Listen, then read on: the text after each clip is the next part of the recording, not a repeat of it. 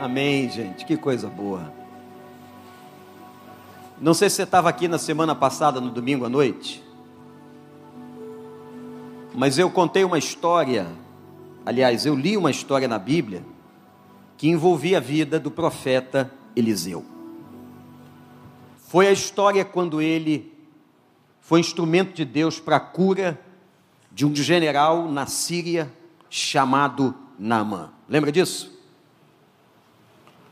Nós vamos contar um outro episódio da mesma época, envolvendo ainda o profeta Eliseu. Importante, gente, nós lembrarmos que aquela época, Namã, comandante do exército sírio, fora curado, mas o conflito, o conflito que havia entre Israel e a Síria, dura até hoje. Eu me lembro, numa das visitas que estivemos em Israel, no norte de Israel, chegando a uma cidade, uma região fronteiriça, Israel faz fronteira com a Síria, e ali, nós caminhávamos num sítio arqueológico e nós escutávamos os canhões, ou treinamento de tiro, melhor dizendo, que eram disparados em treinos na Síria, na época áurea do poder sírio. Agora, o conflito entre a Síria e Israel é antigo. E a história que nós vamos contar é desse contexto que nós vamos ler aqui. Segunda Reis, capítulo 7. Segunda Reis, capítulo 7. Abra sua Bíblia, você que está em casa. Eliseu respondeu: Ouçam a palavra do Senhor, assim diz o Senhor. Amanhã, por volta desta hora, na porta de Samaria, tanto uma medida de farinha como duas medidas de cevada serão vendidas por um preço, ou por uma peça, melhor dizendo, de prata. O oficial em cujo braço o rei estava se apoiando, presta atenção nessa história, disse ao homem de Deus: Ainda que o Senhor abrisse as comportas do céu, será que isso poderia acontecer? Eliseu advertiu: Você o verá com os próprios olhos, mas não comerá coisa alguma. Havia quatro leprosos junto à porta da cidade, eles disseram uns aos outros: Por que ficar aqui esperando a morte? Se resolvermos entrar na cidade, morreremos de fome. Mas se ficarmos aqui, também morreremos de fome. Vamos, pois, ao acampamento dos arameus, para nos render. Se eles nos pouparem, viveremos se nos matarem, morreremos. Ao anoitecer, eles foram ao acampamento dos arameus. Quando chegaram às imediações do acampamento, viram que não havia ninguém ali, pois o Senhor tinha feito os arameus ouvirem o ruído de um grande exército com cavalos e carros de guerra, de modo que disseram uns aos outros: Ouçam, o rei de Israel contratou os reis dos hititas, dos egípcios, para nos atacarem. Então, para salvar sua vida, fugiram ao anoitecer, abandonando tendas, cavalos, jumentos, deixando o acampamento como estava. Tendo chegado às imediações do acampamento, os leprosos entraram nas tendas, comeram e beberam, pegaram prata, ouro e roupas e saíram para esconder tudo. Depois voltaram e entraram noutra tenda, pegaram o que quiseram e esconderam isso também. Então disseram uns aos outros: Não estamos agindo certo. Este é um dia de boas notícias e não podemos ficar calados. Se esperarmos até o amanhecer, seremos castigados. Vamos imediatamente contar tudo no palácio do rei. Então foram, chamaram as sentinelas da porta da cidade e lhes contaram Entramos no acampamento arameu e não vimos nem ouvimos ninguém. Havia apenas cavalos e jumentos amarrados e tendas abandonadas. As sentinelas da porta proclamaram a notícia e ela foi anunciada dentro do palácio. O rei se levantou de noite e disse aos seus conselheiros: Eu explicarei a vocês o que os arameus planejaram. Como sabem que estamos passando fome, deixaram o acampamento, se esconderam no campo, pensando: com certeza eles sairão, e então os pegaremos vivos, entraremos na cidade. Um de seus conselheiros respondeu: Manda que alguns homens apanhem cinco dos cavalos que restam na cidade. O destino desses homens será o mesmo de todos os israelitas que ficarem, sim, como toda essa multidão condenada. Por isso vamos enviá-los para descobrir o que aconteceu. Assim que prepararam dois carros de guerra com seus cavalos, o rei os enviou atrás do exército arameu, ordenando os condutores: vão e descubram o que aconteceu. Eles seguiram as pegadas do exército até o Jordão, entraram todo o caminho cheio de roupas, encontraram todo o caminho cheio de roupas e armas que os arameus haviam deixado para trás enquanto fugiam. Os mensageiros voltaram, relataram tudo ao rei. Então o povo saiu e saqueou o acampamento dos arameus assim como uma medida de farinha, como duas medidas de cevada passaram a ser vendidas por uma peça de prata, conforme o Senhor tinha dito. Ora, o rei havia posto o oficial em cujo braço tinha se apoiado, como encarregado da porta da cidade, mas quando o povo saiu, atropelou junto à porta aquele homem e ele morreu. Conforme o homem de Deus havia predito, quando o rei foi à sua casa. Aconteceu conforme o homem de Deus dissera ao rei: amanhã, por volta desta hora, na porta de Samaria, tanto uma medida de farinha como duas medidas de cevada serão vendidas por uma peça de prata. O oficial tinha contestado o homem de Deus, perguntando: ainda que o Senhor abrisse as comportas do céu, será que isso poderia acontecer? O homem de Deus havia respondido: Você verá com os próprios olhos mas não comerá coisa alguma. E foi exatamente isso que lhe aconteceu, pois o povo o pisoteou junto à porta da cidade e ele morreu. Que Deus nos abençoe. Que história linda, triste e complicada. Meus irmãos, quando você quiser entender um texto da Bíblia, você tem que entender o contexto. Eu quero chamar a atenção de vocês para a postura dos quatro leprosos na porta da cidade. Eles tinham uma realidade diante deles que está diante de nós o dia todo. Ou você luta ou você morre. Quando os quatro leprosos estavam na porta da cidade, eles fazem uma pergunta uma pergunta, como se fosse uma sentença, um questionamento de alma, em que eles dizem aqui assim: por que ficar esperando a morte aqui? Eram quatro leprosos, por que ficar esperando a morte? Eu quero que vocês repitam essa frase comigo, toda a igreja. Por que ficar esperando a morte? Só as meninas, vamos lá. Meninas, vocês já falaram isso melhor. Vamos lá, de novo. Por quê? Os homens, por que ficar esperando a morte? Toda a igreja. Você de casa. Por que ficar aqui esperando a morte? Era uma conversa dos quatro homens na porta da cidade. A cidade estava devastada. Por que estava devastada? Porque os sírios rodearam a cidade, fizeram um cerco, e o cerco durou tanto tempo que acabou a comida. Ninguém podia chegar do campo para a cidade, não abasteciam a cidade, a comida foi acabando, a água foi acabando. E o povo começou a passar fome. Por isso que Eliseu anunciou e aconteceu. Vejam a situação da fome. Vendia-se as cabeças dos jumentos e trocavam as cabeças para as pessoas comerem por uma caneca de esterco.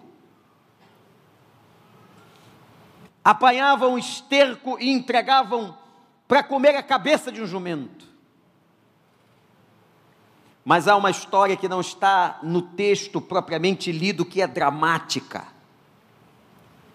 O rei está passando perto dos muros de Jerusalém, ou da cidade de Samaria, melhor dizendo, e ouve o grito de uma mulher pedindo socorro. E essa mulher vai dizer o seguinte: Eu fiz um acordo com uma outra mulher. E vejam, mães que estão aqui, qual foi o acordo? Nós estamos morrendo de fome, nós vamos comer os nossos filhos. Hoje nós comeremos o meu filho, mas amanhã comeremos o seu filho.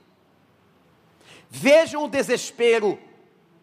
O primeiro dia aconteceu, o acordo foi cumprido, mas agora a mulher está gritando porque a outra não quer entregar o seu filho para ser devorado. Irmãos, o que está aqui é terrível. Uma das mais terríveis narrativas de fome da história da Bíblia está aqui. E os quatro leprosos estavam na porta da cidade famintos, destruídos, doentes. O que restava à vida desses homens? O que poderia se esperar? Irmãos, olhem para cá, você que está aí na internet, tem horas na vida da gente que parece que não tem esperança nenhuma. Já passou por isso? Não tem qualquer possibilidade. E eles resolveram dizer o seguinte: por que ficar aqui esperando para morrer? Vamos fazer alguma coisa. Ou a gente luta, ou a gente morre. Nós vamos morrer, então vamos lutar. O que acontece? O que acontece? Primeiro, anote aí. Eles tiveram a consciência, meus irmãos, do lugar, do contexto que eles estavam, da situação que se encontravam. Eles sabiam do que estava acontecendo a eles, leprosos, famintos, e o que estava acontecendo na cidade. A cidade com fome, a cidade tremendamente desesperada, a cidade na miséria. E eles ali doentes, sozinhos, em pânico. O que, que eles enxergam? O tamanho do caos. Agora, a gente, olhem para cá. Nós só conseguimos resolver um problema na nossa vida, seja ele qual for, se nós tivermos consciência do problema e das circunstâncias. Você precisa entender claramente o que está acontecendo com você para que você resolva o problema. É isso que uma sessão terapêutica nos conduz. É exatamente a isso que uma reflexão nos conduz. Não adianta postergar, não adianta fingir que não está acontecendo, não adianta fugir. Nós temos que ter consciência da realidade. Eles tiveram consciência da realidade. Nós somos leprosos, quatro leprosos morrendo na porta da cidade. Nós estamos com fome. Nós não temos nada. Ninguém nos, entra, nos deixa entrar na cidade, porque um leproso não podia entrar na cidade. Eles viviam nas valas, do lado de fora. Estavam completamente, gente, sem perspectiva, completamente destruídos, doentes. Mas eles tiveram uma consciência. Que o Espírito Santo nessa noite traga a você consciência clara do que você está passando. Que o Senhor esclareça. Há momentos que nós não compreendemos, mas irmãos, tenham certeza, na hora certa, na hora certa Deus revela. Na hora certa, ele vai clareando a nossa mente para a gente entender, porque ele sabe que o nosso processo de cura depende de nós fazermos o diagnóstico correto. Ninguém pode ser curado se a doença não for identificada exatamente como ela é. Eles sabiam, nós somos leprosos e a situação da cidade é uma situação de morte. Você conhece a sua realidade? Qual é a realidade que está acontecendo hoje? Dentro da sua casa. Qual é a realidade da sua vida? Quais são as suas perspectivas?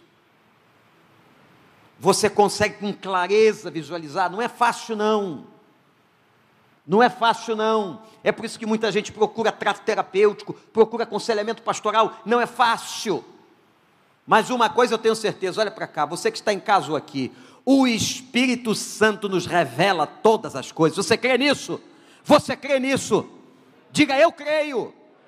O Espírito Santo revela, como revelou a vida daqueles quatro leprosos na porta da cidade. Segundo, anote aí, eles tomaram uma decisão leprosos doentes, eles tomaram uma decisão. Diante deles só tinha dois caminhos. Diante de uma situação insolúvel, só tem dois caminhos. Ou você luta pela vida, ou você parte para cima do problema, ou você então vai se entregar à morte, vai destruir o que falta. Aquele fôlego, único fôlego que os quatro tinham, estava no final. Ou eles usavam aquele fôlego para morrer, ou eles usavam aquele fôlego para viver. O que, que você vai fazer? O que você vai fazer com esse fôlego que Deus ainda deixou com você? Você vai morrer ou vai viver? Você quer lutar ou vai desistir? Gosto muito de uma frase que o pastor Fernando Brandão, nosso líder de missões nacionais, diz: ele diz assim: vamos avançar ou vamos recuar? Vamos parar ou vamos continuar? O que você decide hoje à noite? O que você quer hoje à noite? Você vai continuar ou você vai parar? Você vai decidir pela vida ou pela morte? Decida agora diante de Deus, mesmo diante dos problemas, das lutas, das tristezas, das tribulações, que você hoje, hoje à noite, tome uma decisão pela vida. Amém, igreja? pela vida. Pela vida, diga isso, pela vida. Pela vida. Um olhou para o outro e disse assim: se nós entrarmos, nós vamos morrer. Se nós ficarmos, nós vamos morrer. Quem sabe se a gente entrar, tem uma esperança dos arameus pegarem a gente e terem misericórdia. Vamos entrar. Eles têm movimento. Olhe para mim, você sabe por que, que muita gente não sai do lugar? Porque não tem movimento. Tem gente que vive a vida inteira andando no círculo. O que é andar em círculo? É o movimento da repetição. A repetição cansa. Cansa não só a pessoa, como cansa todo mundo em volta da pessoa. Passam-se os meses, passam-se os anos, ela está em movimento circular. Ela não cresce, ela não desenvolve, ela não cura, ela não busca, porque ela não toma uma decisão proativa, uma decisão com Deus de dizer o seguinte: eu vou lutar. Que você hoje, em nome de Jesus de Nazaré, diga: eu decido lutar, eu não aceito a morte, eu não vou ficar aqui esperando morrer, seja a morte em que sentido for, eu estarei lutando pela minha vida com o meu Senhor. Louve e adore ao nome dEle.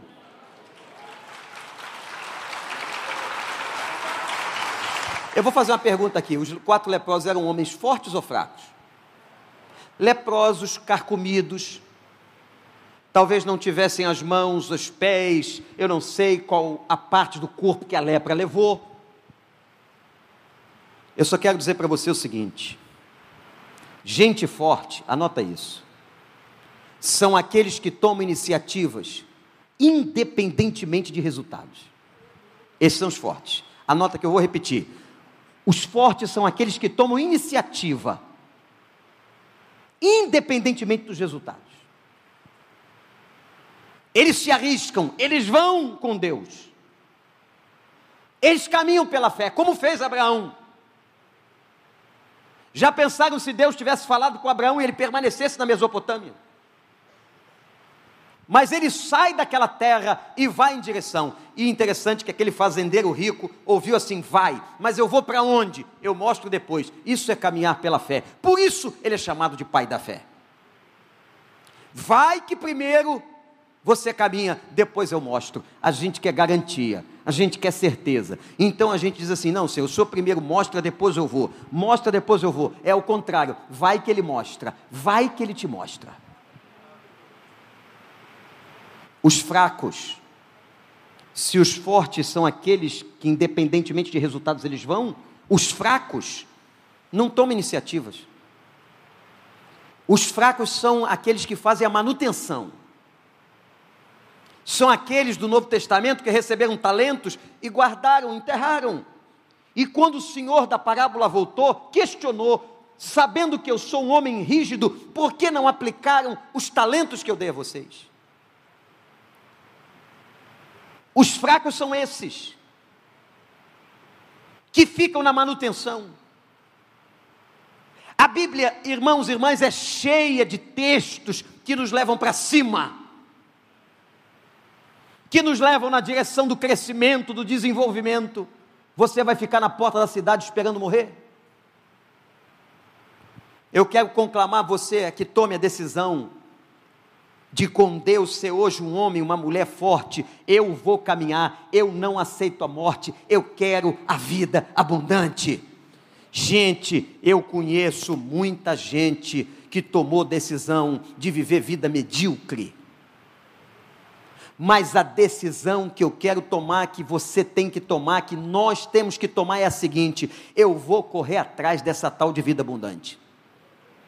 Eu vim para que vocês vivam, tenham vida e a tenham em abundância. Eu vou correr atrás da vida abundante. Você vai ou não? Vem comigo ou fica aí, na porta da cidade, esperando a morte. O cara faz mais um aniversário, eu vou morrer, pastor. Vai. Mas é amanhã? Você está vivo? Eu disse isso hoje pela manhã. Está vivo? Está respirando? Então Deus tem propósito. Olha aí para o teu lado, vê se tem alguém morto. Não tem não, está todo mundo vivo. Olha para a direita e para a esquerda. Diz assim para essa pessoa, mesmo de máscara à distância: Deus tem propósito na sua vida. Deus tem propósito na sua vida. Deus tem propósito na sua vida. Se Ele não tivesse propósito, Ele já tinha te levado gente que não serve mais para ficar nessa terra que Deus quer tomar para si, chegou a hora, ele então leva. Mas se você está aqui ainda, Deus tem propósito. Você não pode ficar aqui esperando a morte. Terceiro, uma pessoa que faz como os leprosos fizeram, que correm atrás da vida, que não se conformam com a situação de vida pobre, a vida pobre aqui não é vida com pouco dinheiro, não. É aquela vidinha, porque tem muita gente com dinheiro e muito dinheiro e vida pobre. E não é pobre de espírito, não, porque pobre de espírito é outra coisa do Novo Testamento. Pobre de espírito é aquela pessoa que carece da graça de Deus e que tem essa consciência. Deus honrou a decisão de caminharem os quatro leprosos decidem entrar. Versículo 5. Quando eles chegaram ao acampamento dos arameus, eles viram que não havia ninguém. Irmão, sabe quem agiu? Olhe para mim, sabe quem age? Não é você na força do braço, é o Senhor dos exércitos. A Bíblia conta que o exército fugiu, aquele exército todo deixou os bens para trás, os animais, roupas, ouro, muita coisa, cavalos, carros de guerra. Por quê? Olhe como é que Deus é criativo. Foi feito um barulho, como o barulho de muitos carros de guerra, Então os arameus entenderam: eles vêm nos matar e vão nos destruir. Fujamos daqui. Deus colocou em fuga o inimigo de Israel, sem que Israel movesse uma palha. Sem que Israel controlasse qualquer coisa, sem que Israel atirasse uma flecha Deus vai fazer isso na sua vida pela fé, sem que você precise, você vai ver o agir de Deus, o mover de Deus, a ação do Espírito Santo, porque Deus está trabalhando por você até quando você está dormindo, diz a Bíblia. Até quando você está dormindo. Eu não sei a hora que você dorme hoje, eu só sei que quando você pegar o sono profundo, Ele está trabalhando a seu favor. Versículo 6 diz assim: Pois o Senhor tinha feito, está aí na sua Bíblia, sublinha, guarda, leva para casa, pois o Senhor tinha feito. Versículo 8: Os quatro homens entraram no lugar, comeram, beberam, pegaram as roupas, pegaram ouro e tudo o que quiseram, entraram na segunda tenda, fizeram a mesma coisa, na terceira, e aí, irmãos, eles estavam sendo honrados. Por que, que Deus estava honrando? Com fartura. Olhe para mim, porque quando nós tomamos a consciência e tomamos a posição de movimento e agimos, Deus não decepciona quem dá passo de fé. Você sabia disso? Deus não decepciona quem dá passo de fé, quem luta pela vida e rejeita morrer. Você que está aí na internet, rejeite morrer, e Deus vai te honrar. E Deus honrou. Eles não tiveram batalhas, apesar das suas fragilidades, o Senhor expulsou o inimigo e eles receberam sustento. E agora acontece uma coisa interessantíssima na cabeça deles. É coisa de gente que Deus está agindo, que Deus está operando. Preste atenção, quando eles pegaram todas as coisas, os leprosos estavam abarrotados de honra do Senhor, de provisão, caiu-lhes na consciência. O que estamos fazendo não é bom, nós estamos acumulando só para nós. Cuidado. Cuidado você que tem pensamento egoísta e só acumula. Não olha a necessidade do lado retém, não partilha, não oferta, dízimo te dá arrepio. Deus traz a gente a dizimar para nos ensinar liberalidade e desprendimento do dinheiro. Porque Deus não precisa de dinheiro, mas Ele entregou a obra dele para nossa responsabilidade. Eles disseram: o que nós estamos fazendo não é bom.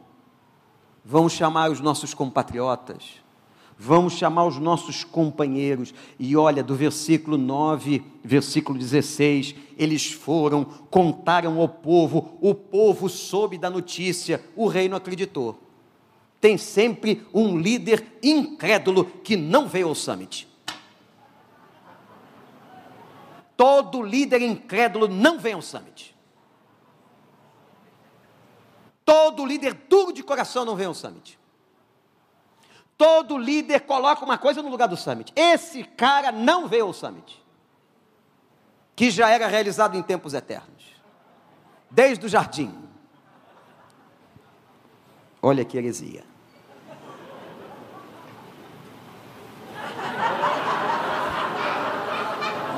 O que, que foi? Aqui atrás? Que o Senhor repreenda qualquer imagem que o pastor não esteja vendo, que venha para atrapalhar foi você de novo, Pepe? Tu fez uma de manhã e uma de noite. Eles foram responsáveis pelo fim da fome da cidade inteira. Aleluia. Quatro leprosos. Olha como Deus usa. Olha como Deus usa gente imperfeita, gente quebrada, gente doente, gente carente, gente fraca. É só se colocar nas mãos de Deus e dizer: Eu vou, eu rejeito a morte, eu quero viver. Deus honra e ele ainda vai ser vaso de bênção. Foram responsáveis pelo fim da fome da cidade inteira, porque o rei de Israel disse assim: Não, isso é armadilha. Aquele rei que não vê o summit. Isso é armadilha. Isso é armadilha. E ele ainda deu uma aula de incredulidade, está aí na Bíblia. Ele chamou, botou todo mundo na sala de aula e disse assim: Deixa eu dizer para vocês o que aconteceu. E ele contou uma história da cabeça dele. Cuidado, gente. Tem pessoas no meio da igreja contando história da cabeça dele. E ele disse uma história que não aconteceu, como se tivesse acontecido. Ah, os arameus armaram uma emboscada. Não tinha emboscada nenhuma, não tinha armadilha nenhuma, era ação do Espírito de Deus. Ele não entendeu. Mas aí um conselheiro, como é bom tem gente de conselho abençoado. Por isso que a Bíblia manda você andar com conselheiros de Deus. Cuidado com quem você anda. Tem gente que não serve para dar conselho. Não é de Deus para dar conselho. Então se cerque de gente boa. Ouça o conselho. Bem-aventurado aquele que ouve o conselho. Aquele que é capaz de tirar do conselho de Deus e transformar tudo em conhecimento. Diz o livro de Provérbios. O rei não acreditou, mas o conselheiro disse: manda uma representação, rei. Vamos investigar o que os leprosos estão dizendo. Quem sabe? Quem sabe? E quando a comitiva chegou lá, era verdade, era verdade. Então eles deram a notícia e o povo com fome invadiu aquele acampamento e possuiu todas as coisas que o Senhor tinha deixado para eles. Louvado seja o nome do Senhor. Sabe que quem foi usado, ou quem estava sendo usado para o Senhor fazer isso? Os quatro. Homens de coragem, canal de bênção. Olhe para mim, deixa eu dizer uma coisa para você, meu irmão. Minha irmã, você que está em casa aqui. Você quer ser um canal de bênção na vida dos outros? Ou você quer ficar retendo só para você tudo que Deus dá? Não pode. Quando Deus dá e dá muito, é para transbordar. É para que possa vazar de você quem está do seu lado. Amanhã alguém vai sentar do seu lado e vai precisar da bênção que você está levando hoje você está ouvindo a palavra, você está sendo edificado, amanhã alguém estará no seu caminho para ser abençoado pelo que você recebeu hoje. Entrega amanhã, entrega essa semana, entrega, não retenha. E foi isso que Deus fez com a vida dos quatro. Deus usou. Deus quer usar a sua vida. Deus quer usar a sua vida. E tinha um homem, e eu quero terminar usando o exemplo deste homem, conselheiro oficial do rei. Ele diz uma coisa terrível. Tem muita gente na igreja da mesma forma ele disse: ainda que Deus queira, será possível ser feito cuidado. Ele botou Deus em xeque, o poder de Deus em xeque. Ele questionou: será que Deus pode fazer ainda que queira? Irmão, olha para cá, deixa eu te falar uma coisa para você. Quando Deus age, ninguém impede. Ninguém impede. Não tem homem, não tem oficial, não tem sábio, não tem rei, não tem governante, ninguém impede. É Ele quem diz: agindo eu, quem impedirá? Saia daqui com essa palavra, agindo eu, quem impedirá? Não duvide de Deus. Não duvide de Deus. O profeta Eliseu era um cara, gente boa, mas ele tinha uns negócios esquisitos. Uma vez foi brincar com ele, que ele estava perdendo o cabelo, pastor Clóvis. Foram os garotinhos, os adolescentes, o negócio ficou ruim. É um cara que a gente tem que ter respeito. E agora? Ele não gostou. O homem de Deus não gostou. do que o oficial disse: disse, você não vai comer da comida que vai entrar para o povo. No dia que o povo invadiu o acampamento sírio, a Bíblia diz que o homem foi pisoteado e morreu na porta da cidade. Estamos diante de dois quadros.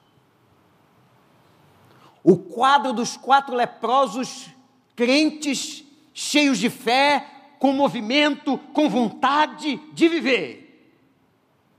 O outro quadro é deste oficial.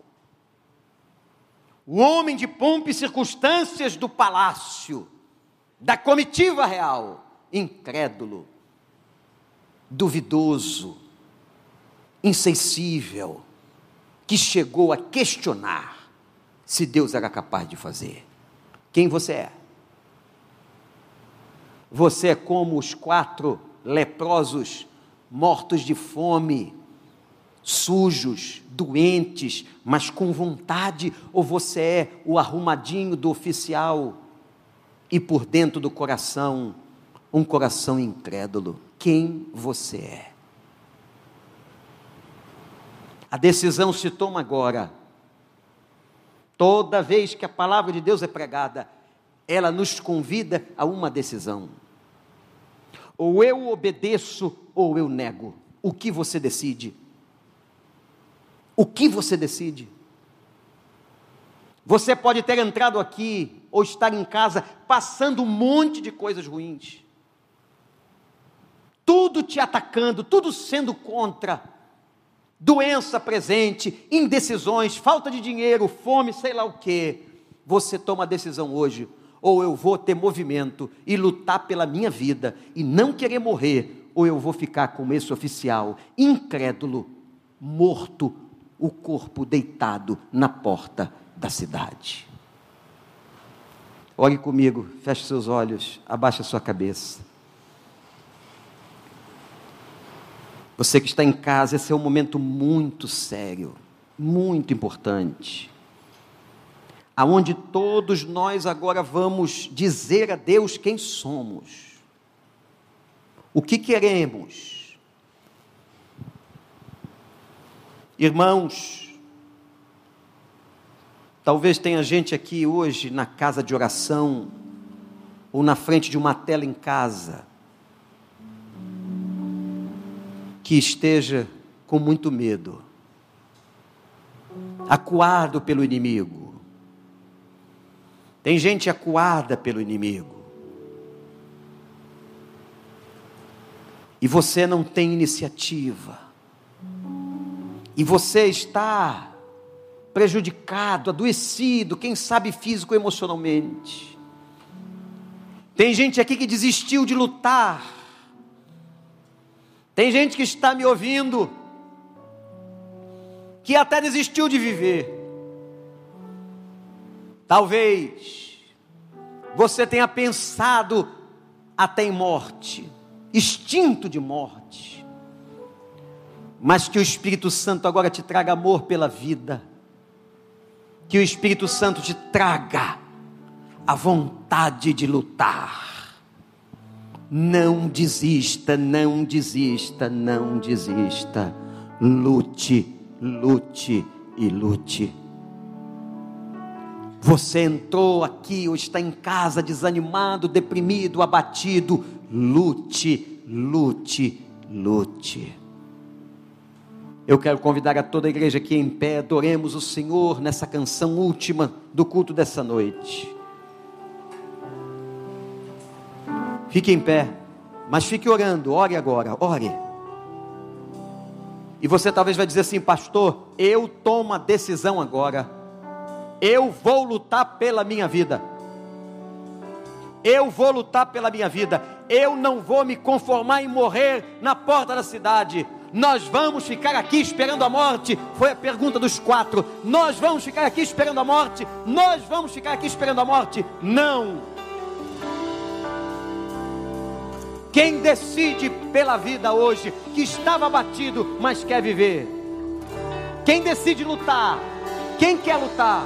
Eu quero que você se manifeste diante do Senhor. Levante a sua mão e diga: Eu quero, Pai. Quem estava aqui abatido, desistindo, e agora pela palavra e pela força do Espírito Santo, toma a decisão como aqueles quatro: Eu quero viver. Graças a Deus, graças a Deus, graças a Deus. Louvado seja o nome do Senhor. Nós vamos adorar.